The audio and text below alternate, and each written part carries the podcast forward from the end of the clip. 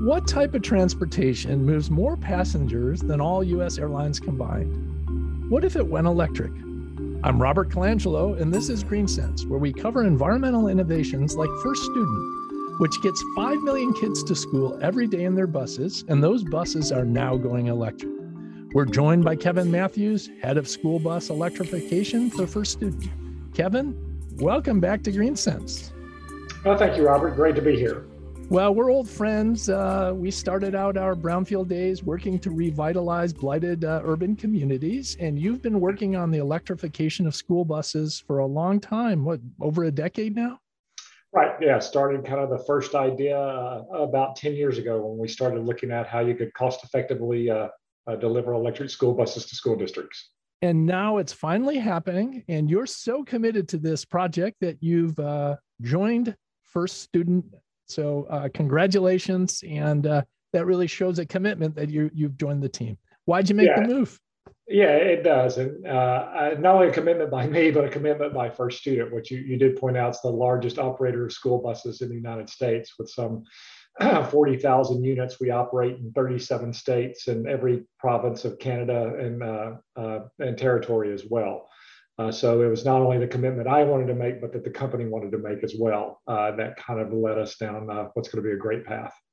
Well, it's, it's a great story. So let's tell it. Uh, with 5 million passengers every day, the electrification of school buses must have a big positive environmental impact. So, can you give us an idea of just how big that is? Yeah, I think the simplest way to think about it is every school bus uh, automatically, even if it's uh, diesel powered, takes 36 cars off the road because we're transporting the equivalent of, of that many people who would normally take their kids uh, uh, to work in their cars. So that's one aspect to look at it. And then when you convert that school bus to uh, an electric school bus, you're probably almost tripling the, the carbon reduction, uh, you know, for to almost 100 cars uh, equivalent because when you remove our diesel buses uh, to all electric zero emission, you know, there's a pretty significant impact there. so the impact is significant, but I think what a lot of people lose sight of, I say school buses are almost invisible by their ubiquity. You know, we don't, we lose sight of the fact that there are 480,000 school buses in the United States. You know, uh, that's the biggest single fleet of vehicles out there, period. Uh, and they operate in every school district. So, you know, the impact affects every single community. Well, that's a good way to quantify it. And when we first covered this topic, I think you were on the show maybe five to seven years ago. One of the things that you talked about as a great benefit is that they the school buses at night would be able to put power back into the grid.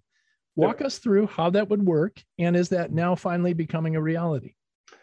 So yeah, it's uh, that's where we started the project when we talked to you a few years ago. And let's keep in mind, at that point when we had that conversation, there were probably ten electric school buses on the road. Three of them were, or, or six of them were uh, run by us, and now we're at 1,100. Uh, so that that goes to show the the big jump uh, that that has occurred uh, uh, in, in a short time frame, and, and more coming.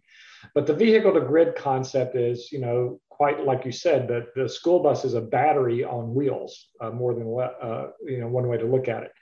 And school buses sit idle on average 85% of the hours of a year. So when the school bus is sitting there, it can answer the call for electricity from utilities that may need it for a variety of reasons uh, to balance the grid, to provide additional energy resources uh, as needed. And so the utility industry, the energy industry in general, kind of sees school buses as the best place to start vehicle to grid because of their predictable nature uh, and because of their large size, and that they tend to be congregated together in large parking lots. So the infrastructure cost is, pretty, uh, um, you know, sane in terms of doing it. Now, is it a reality? Uh, yes, you know, I've personally negotiated interconnection agreements with Southern California Edison. Uh, we've backflowed electrons. We have saved school districts money. Uh, it's a reality. Is it an everyday reality? No, we're, we're still far from that. Uh, there are many uh, still the technical issues we think we've pretty much resolved uh, from the hardware side and even from the software side of the vehicle being able to communicate with the grid. But we still have policy issues uh, the utilities still have safety concerns uh, that they want to go through, but there are now, I think, anywhere in the net, I think there have probably been 15 to 20 demonstration projects done with school buses doing vehicle to grid. Uh, so it's still coming. It's still going to be an option. What's your prognostication? How long before that becomes a reality and commonplace? Well, I think the policy it, it can be worked out in the next couple of years. that we will be able to see more interconnection agreements done, like you do a solar interconnection agreement now or stationary battery storage interconnection agreement now. I think it can become more commonplace in the next couple of years. The big issue is going to be where are the school buses parked? Because every utility territory has its own energy market. Uh, and hmm. some of them are quite balanced, quite sound, and they will not need vehicle to grid. Uh, and so it will not be there. Other ones have challenges today that three years from now they may not have that challenge. And those that don't have challenges today may have a challenge just based on their mix of energy resources that come and go throughout the year. So will all 480,000 school buses be doing vehicle to grid, you know, in the next 10 years at one time? No. But will we have solid pockets doing it? Yes. Tell us, uh, give us a, an estimate of the environmental and economic benefits of the vehicle to grid. Well, the environmental are pretty significant uh, because right now uh, the utility grid often uses what are known as peaker plants. So these are often coal fired power plants that sit waiting for the need for extra electricity. And so they power up for literally some of them only operate a few hours a year. Uh, but they often have to run at a low speed being ready to provide power when they need it. And they're pretty impactful, the big impact they have on the environment. So by transitioning to batteries, be they stationary or on vehicles, you remove all those peaker plants from the equation uh, and go with a very clean resource that can be charged. Those batteries can be charged by renewable energy, uh, solar, wind, uh, hydro, uh, whatever the case may be. And so provide a much cleaner, if, if not zero emission Uh, uh, environment uh, uh, or, or, product for the energy markets to access. Will it lower utility costs? It should, uh, because again, you're you're using the vehicle. You know, like here at First Student, you know, we use it for a couple of different sources of revenue. So one, we use that as a source of revenue to transport students, and then we could use it as a source of revenue to you know provide power back to the grid. So it's, you know, you're not building a dedicated power plant that's only doing one thing. You're now using all these distributed resources that are all over the country that, you know, earn income or have or cost are offset by other activities they perform, and then also do this. So in theory, it could lower overall electrical costs for consumers. Right now, in the near term, it's going to be a push because batteries are so expensive uh, that it, it's kind of a push, but they're coming down every every month. The battery prices tend to come down, except for the little bit of supply chain hiccup we're having here at this particular moment. And everything takes time, even good ideas. So, yep. beside reduced emissions, what are the other advantages uh, EV buses are going to have over the diesel engines? Well, you know, the one thing I think a lot of people lose sight of is that the children who ride school buses, you know, they have very their lungs are still developing. Uh, they would be called under EPA guidance a sensitive subpopulation. uh, and so we're very concerned about the, the exposure to of children's lungs while developing. This removes them from that environment entirely. They will no longer be exposed to diesel or any fossil fuel emissions. So the health benefits are very strong. The American Lung Association and a couple of other institutions have done fairly significant studies on the inside air quality of school buses on diesels. And it's not good. It's actually worse on the inside than it is on the inside uh, in a lot of those studies.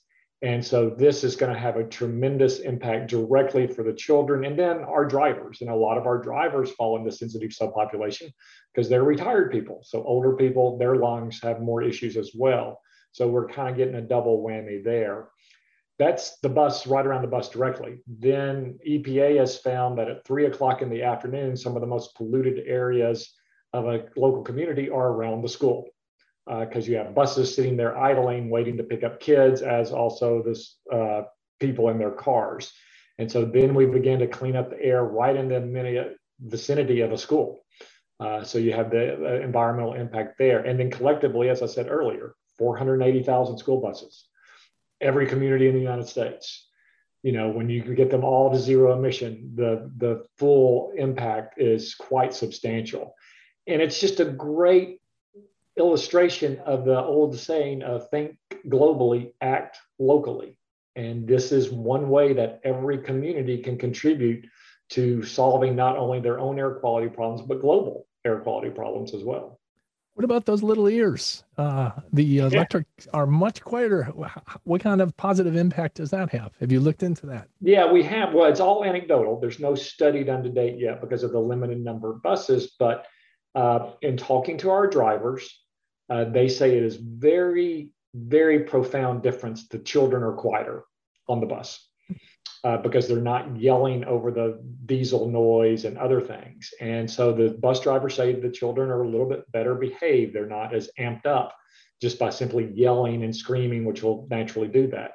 We've also heard anecdotally, again, I want to make very clear anecdotal, we're not going to publish a paper on this, but some of the teachers have said they've noticed the students who come in off the electric buses are a little quieter than the other students who come into their classroom, you know, first period uh, off the bus. So we think that could have behavioral impacts uh, as well as study impacts.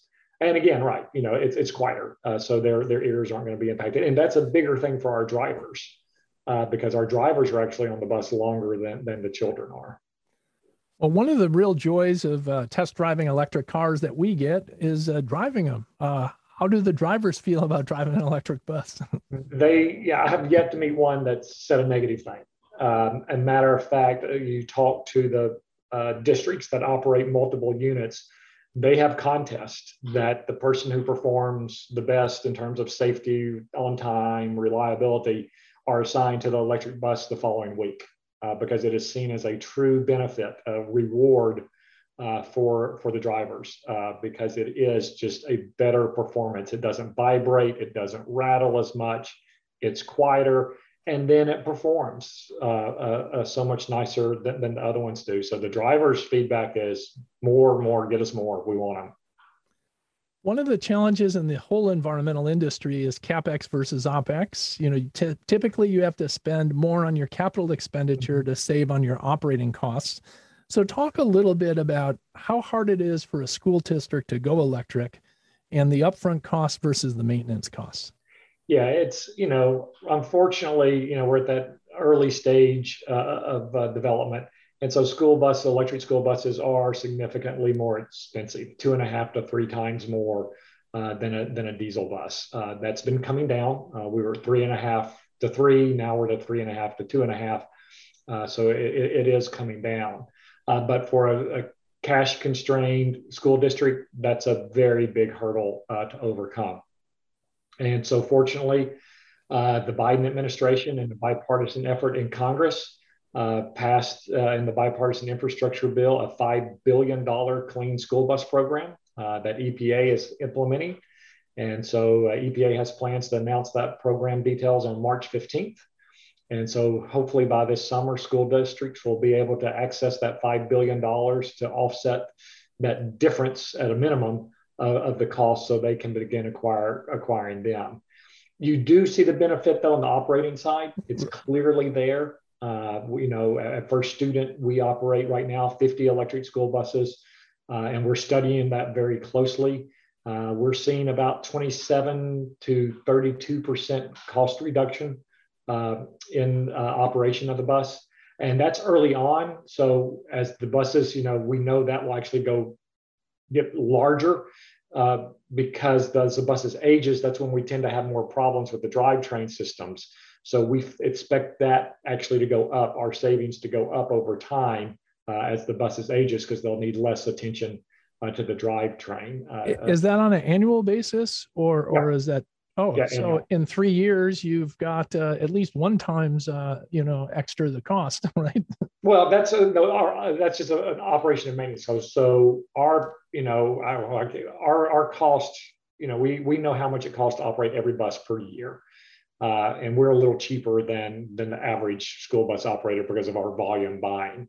Uh, but even we have noticed that that cost per year is about a third less uh, than than what we see on a traditional fossil fuel bus. As I said, everything takes time, but it's all all the arrows are moving in the right direction. Uh, Kevin, anything else you'd like to add? What what what would uh, the people want to know about uh, buses and and going electric? Well, it's clearly here. I mean, the Biden administration and, and, a bipartisan effort in Congress has made this a reality for every school district to now begin to look at the option.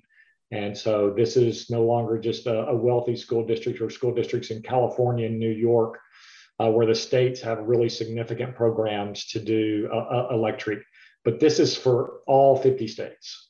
Every school district is going to be able to take advantage of this program over the next five years and begin to adopt it you the see this big spilling over into public buses?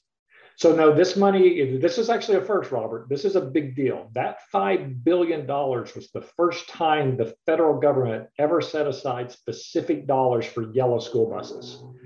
Uh, yellow school buses have always had to compete against transit buses for funding. Uh, and transit buses win because they travel more miles than we do per day on an individual bus, though there are 66,000 transit buses in the United States 480,000 school buses hmm. in the United States. We always felt like we were a little shortchanged. Uh, so we were very happy uh, that Congress set aside specifically $5 billion for yellow school, for clean yellow school buses. Uh, and that's been a major change uh, for, for the industry. Transit buses, they receive funding through another mechanism uh, in the bipartisan bill. They also have another source of funds uh, that they traditionally access through the Department of Transportation. Uh, so that was a big deal. Well, Kevin, don't be a stranger. Uh, hopefully, we'll get you back on on the show. Congratulations on the new move, and thanks for sharing that information with us. Well, Robert, thanks for your interest in spreading the word about this. We're very excited about it uh, and look forward to a growing future. And as I said last time, let's do a road show. Let's do this uh, next interview. We do it. Let's do it on one of our buses while we're driving around. Sounds wonderful. Your, your, your, audio people will say, "Wow, we can actually do a story on a bus on, on the can... radio now." Right. Thanks, Kevin. Thank you, Robert. Have a nice day. That's Kevin Matthews, head of school bus electrification for First Student. I'm Robert Colangelo, and this is GreenSense. Subscribe to our podcast at greensensefarms.com and listen to the GreenSense Minute Thursdays and Saturdays at 1059 WBBM Chicago.